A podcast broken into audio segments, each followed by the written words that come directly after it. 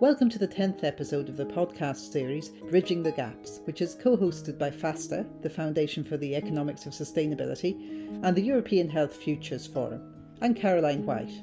And I'm Sean O'Conline. This is our final episode in the tumultuous year of twenty twenty. In the course of the year, we've all been made very aware of the vulnerability of the global economy and of global public health, and of how quickly and unpredictably deterioration can take place.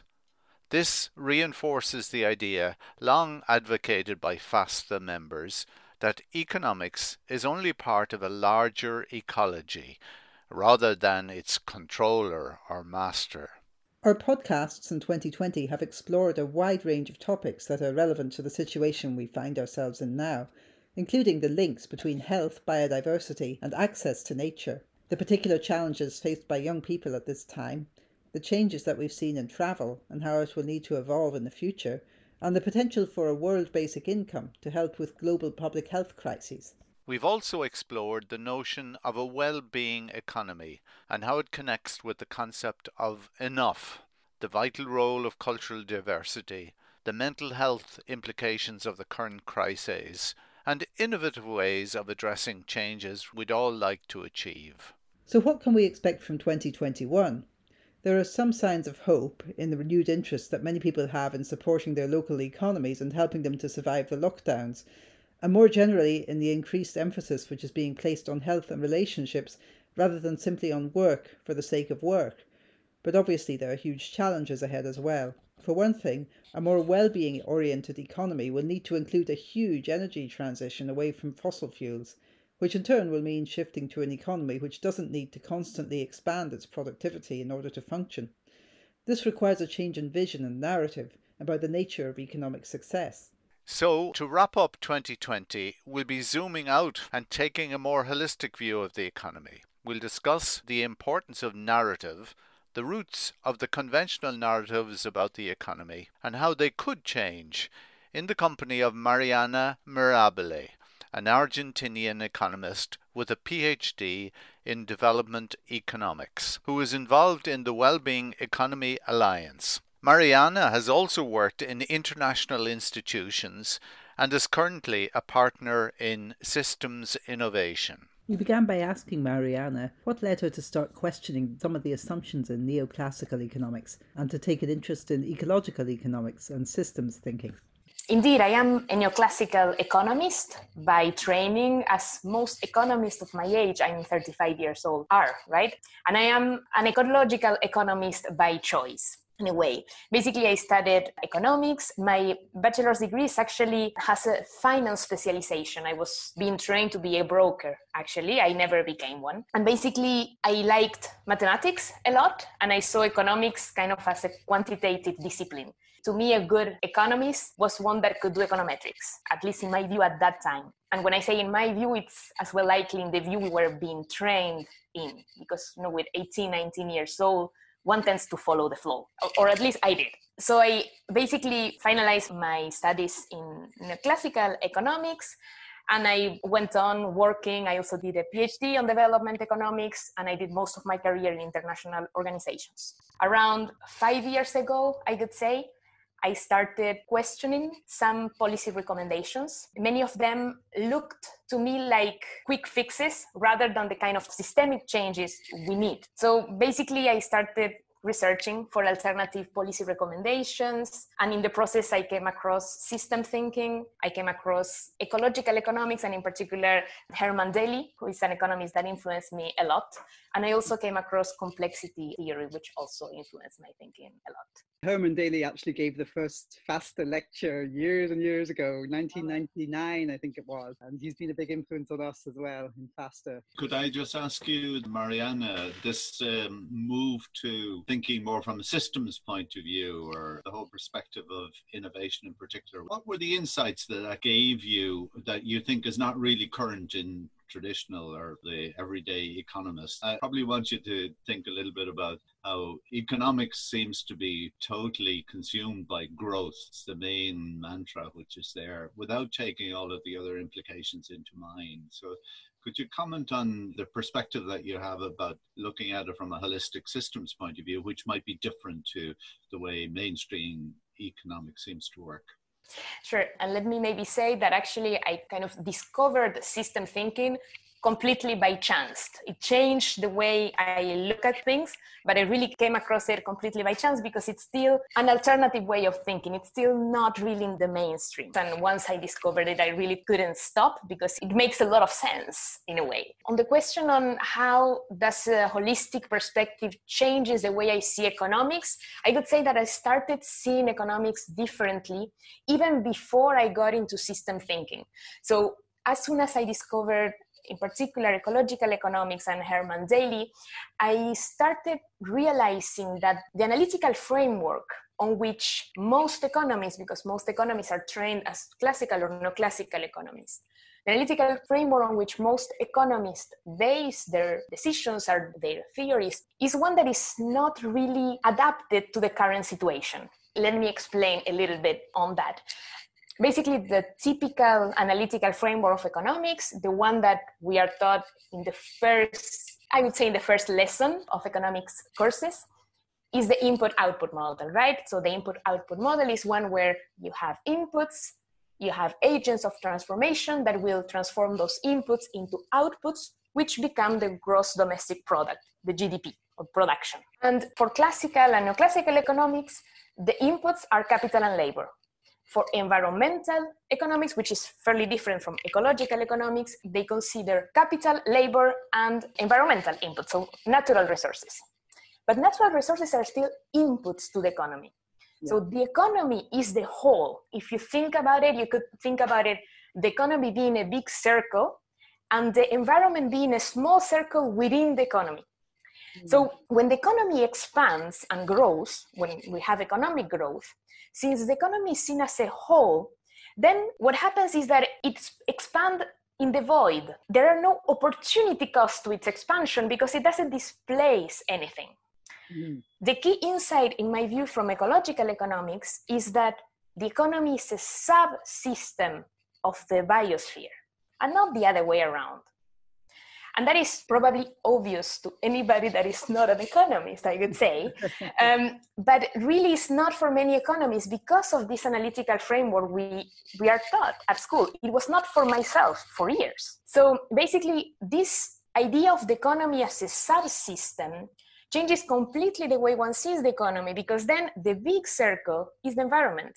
And the circle in the middle is the economy that when it expands, well, it takes the space of the big circle. And then it's only then that we start seeing opportunity costs mm. when it comes to economic growth, because for the small circle in the middle to expand, it needs to displace the environment.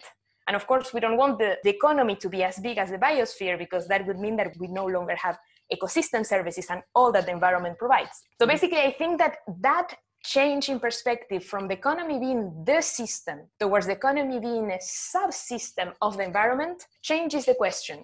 And I could argue that it's that analytical framework of, of the economy as a system that is blinding economists from asking questions regarding economic growth. Mm. Another part, I think, of what tends to be overlooked is the role of energy in the economy. As you say, there's labor, there's capital, there might be environmental inputs for environmental economics, but energy as well plays a really key role in the economy. And the ecological economics, I think, we're really confronted with this very directly because energy comes from the environment. And for loads of reasons, we have to be very, very careful about energy use now. Fossil fuels are problematic in tons of ways, partly because of the effect on the climate and also because it's getting harder to source high quality fossil fuel, which means that there's also a resource depletion issue. And we have to gradually eliminate them over time anyway. And we have to change to renewables, but they're not the same kind of energy. They're a different kind of energy, which behaves very differently and can't really adapt to the sort of economy we have now. As you say, it's the economy that has to adapt adapt to the environmental constraints, which includes using much less energy and in much, much different ways from the way we use it now. It's an aspect of the blindness that you mentioned in classical economics. It's the sidelining of energy, or treating it as though it's easily substitutable. You can easily change one kind of energy for another and just carry on the way you did before and not worry. And as I'm sure you're well aware, the big argument you often hear now is that, well, you can keep expanding the economy. All we have to do is decouple growth from environmental damage. You just have to have green growth, and then we can keep expanding the economy. Do you have any comment to make about that? It's something we hear so much in mainstream analysis. Absolutely. And if I may also comment on what you mentioned on energy, and I think you mentioned there a key word, which is the substitutability, mm. a very difficult one in English. Yes. Um, because another assumption of the classical economic framework is the substitutability between factors of production. You know, yeah. the production function is the multiplication of capital, labor, and then environmental economics adds the environment. Yeah. But a multiplication means that you can replace one factor by another, which leads you to the idea that all scarcity is relative, while it may not be if some goods are not replaceable by others. And this substitutability assumption worked maybe fairly well when there was only capital and labor in there, because indeed, capital machines tend to replace labor, but it's not necessarily the same with environmental resources. So that's yet another assumption of classical economics that does not hold today. And maybe saying to that, that of course, economists, classical economists understood all that. It's not that they didn't, it's just that the situation was so different. As Daly says, before we were living in an empty world, we were very small. We couldn't, in any case, catch all the fish that was out there to catch, right? We didn't have enough boats. Yeah. But now the situation changed completely and we're living in a full world. The limiting factor, which is what we should be optimizing as economists, changed. And we didn't change the analytical framework, and we didn't change the decisions we are taking. And we are still, as you mentioned, as Sean mentioned, focusing on growth, more of what we already have a lot, which is production of man-made capital, right? Mm-hmm.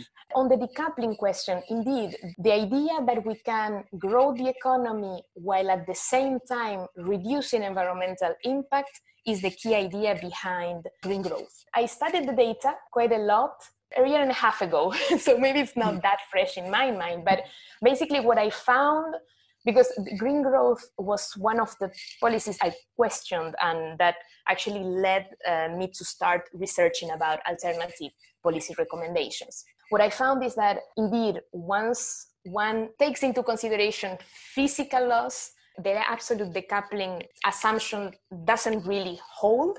Mm. Technology can help a lot to reduce the amount of materials per unit of output. But what is often not mentioned in the discussion is that the number of outputs is increasing. So actually, at the end of the day, what we see is an acceleration of emissions. Actually, emissions never went down at the end of the day, even though we never had as much technology as we do. And maybe just another thing on decoupling is that the data that is used on decoupling, that's the best data we have available, is actually fairly partial, because in the decoupling data, you don't take into consideration offshoring. Mm. You sometimes do, because some of the data is on demand-based emissions, but still the demand-based emission, the way the data is calculated, misses parts of the emissions. We do not consider either the financiarization of the economy, which implies that actually, for example, real estate increased in value, but the number of apartments stayed the same. So that is a way of seeing the monetary figure go up and the natural resources don't. But it's just because the price went up, but the apartments are still the same in a way. Yeah. And so,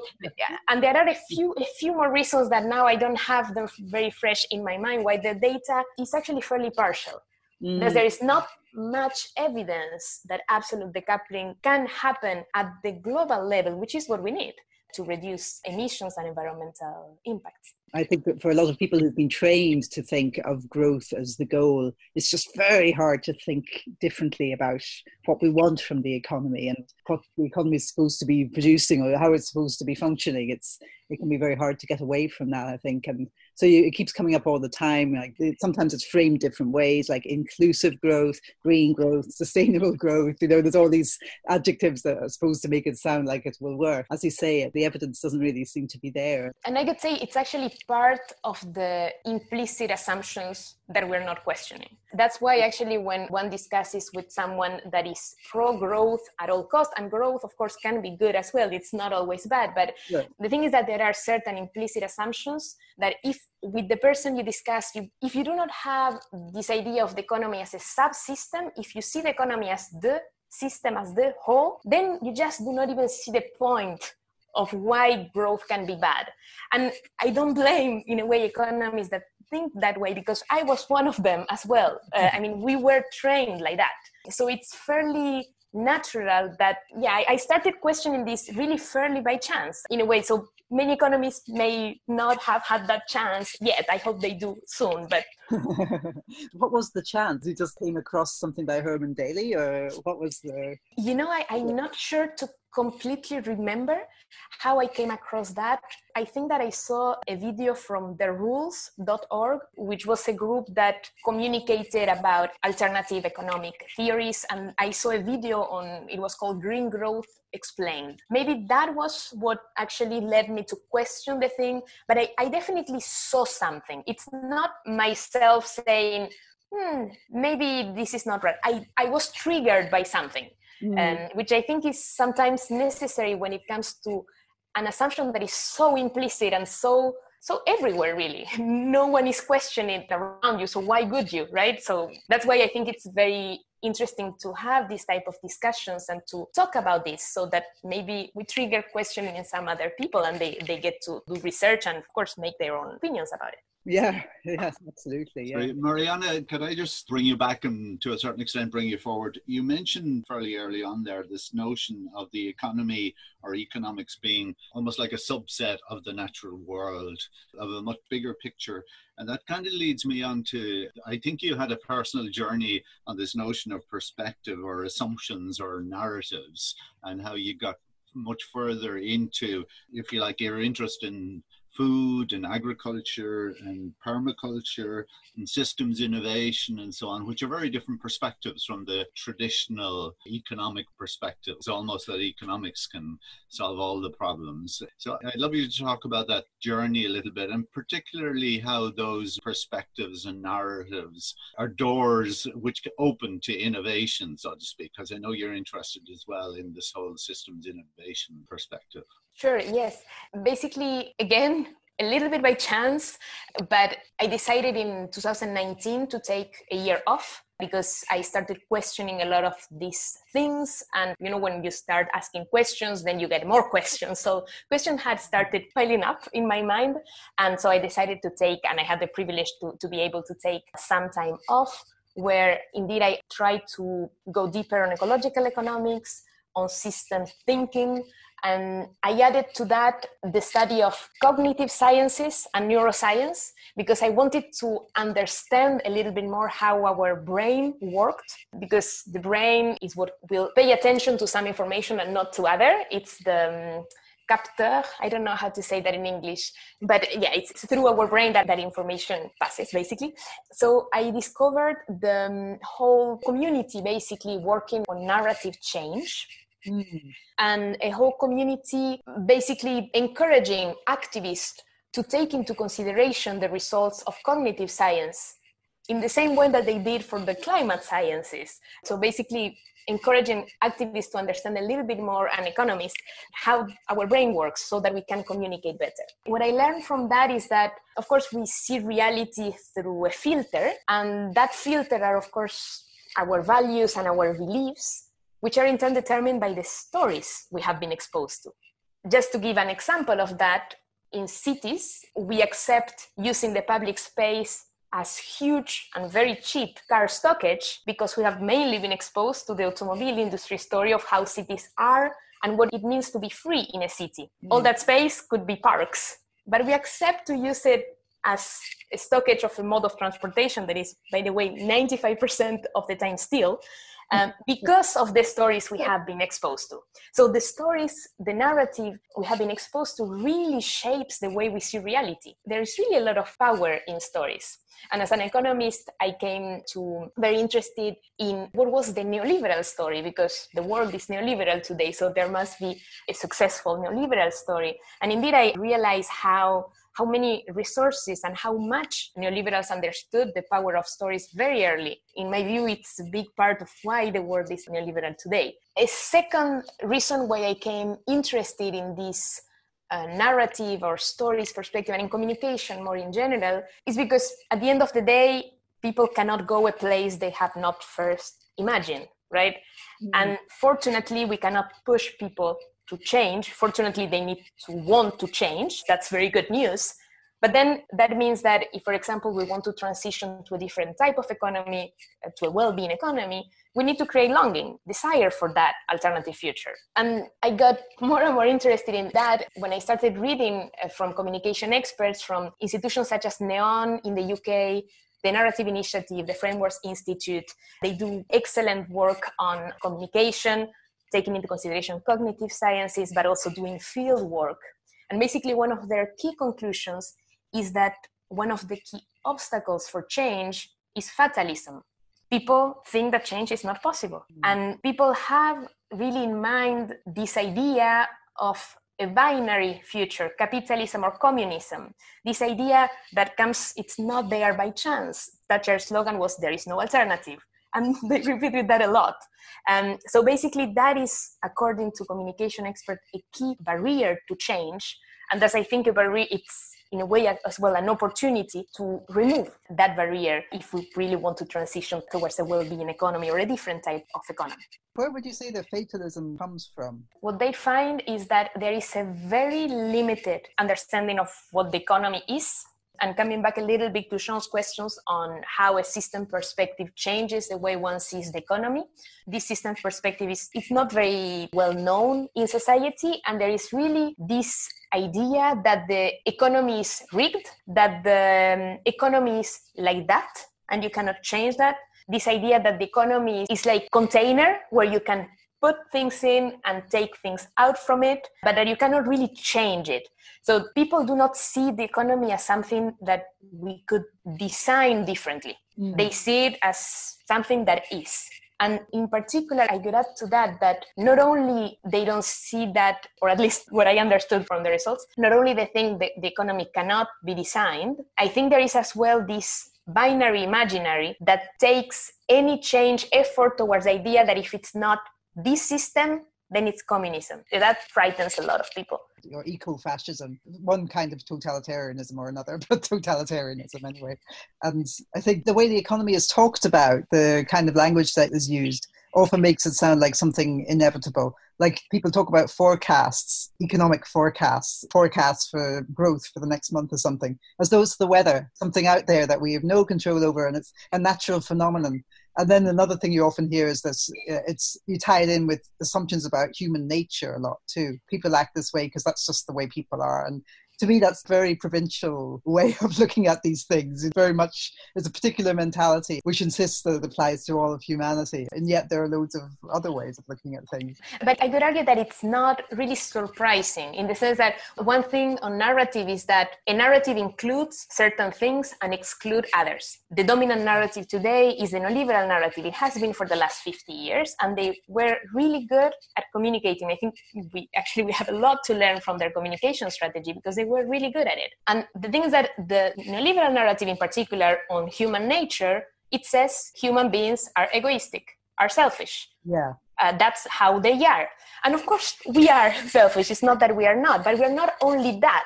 Yeah. It's just that all of the rest, since it's not in the narrative, does not exist. Mariana, could I just take you back? I love your notion of incorporating design in the narrative of narratives, so to speak. And uh, I know in permaculture, design is an absolutely key constituent, if you like. So the notion of how you design and how everything interrelates and how there's a hierarchy within permaculture of what you should focus on and so on.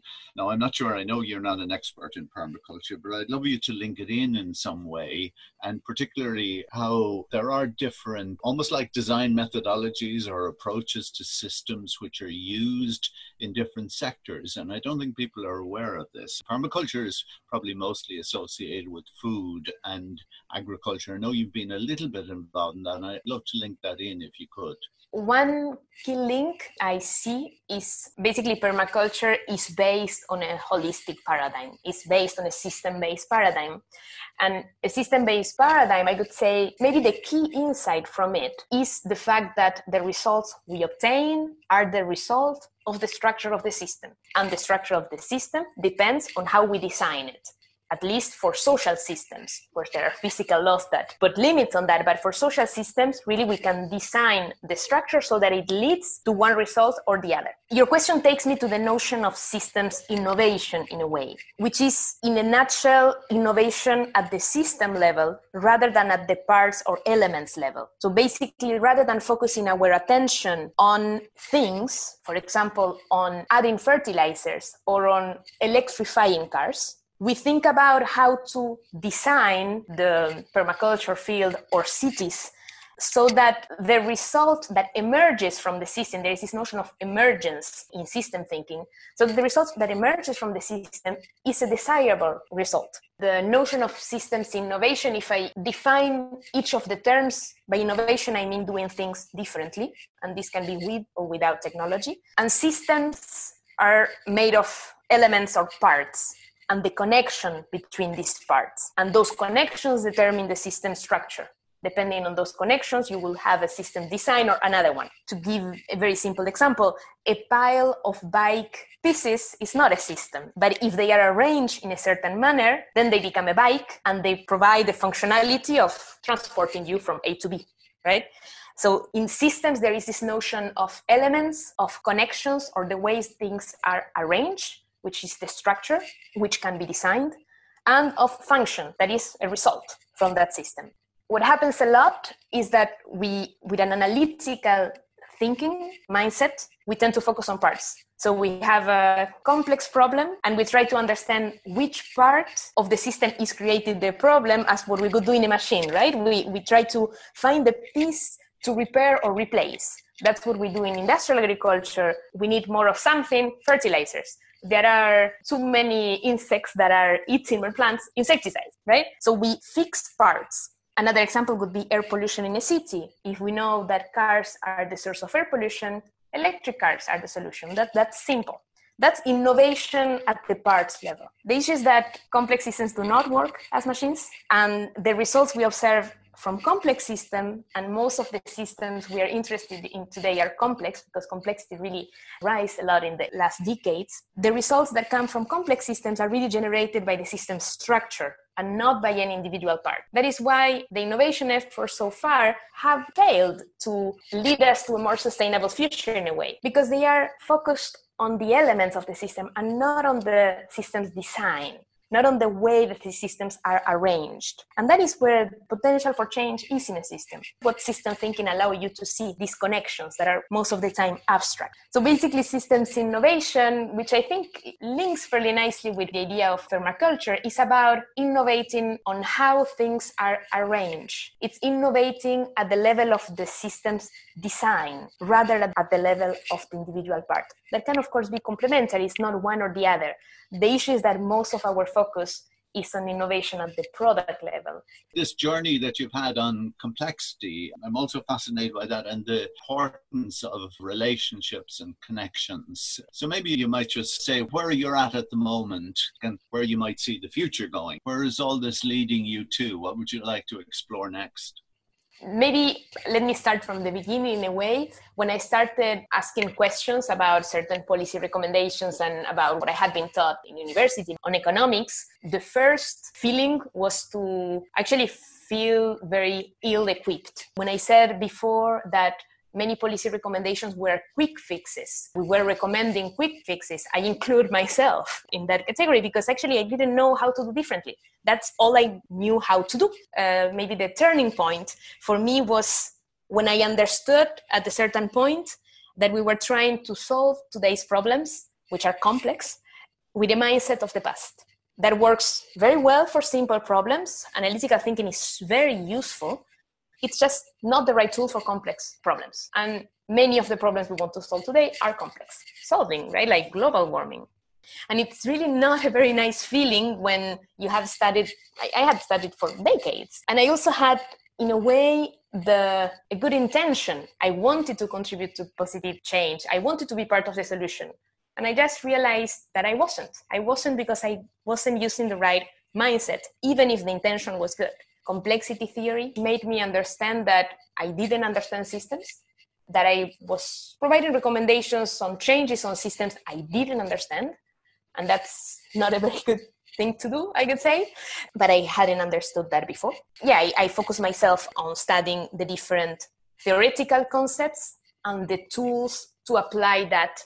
I have joined a platform called Systems Innovation that provides online courses and a number of tools to implement to the real world. I have used them, for example, to guide the strategic reflections of activist groups, to lead those strategic reflections towards what we call high leverage points in a system. So these tools help us be more efficient in our change endeavors. That is, on those places in the system where a small action can lead to big changes. And for doing that, one needs to be able to see the system structure and understand it. And I recently came across a website that is called Twink. It's a group of engineers that they came up with a method that is called Systems Improvement Process, which is a very interesting tool for anyone trying to implement system-based ideas. At Systems Innovation, there are as well introductory courses to the topic that are non-technical and of, of a very good quality. That was Mariana Mirabile, an Argentinian ecological economist currently based in Paris, who is a partner in Systems Innovation. If you like this podcast, please share it with your friends and spread the word about our series, Bridging the Gaps. We'll be back in January twenty twenty-one with the first episode of a new ten-part series of Bridging the Gaps, which will include exploration of some potential high-leverage points for system change that FASTA and E H F F members have been exploring, such as changes in the politics of land, and the role of digital technology in society. So we hope you join us in twenty twenty-one. Many thanks to Mariana Mirabile for her participation in this month's podcast. And thanks as always to Leisha Kelly for her music on the harp, and to all who helped in any way in the past year. Our muicha Steve Goler.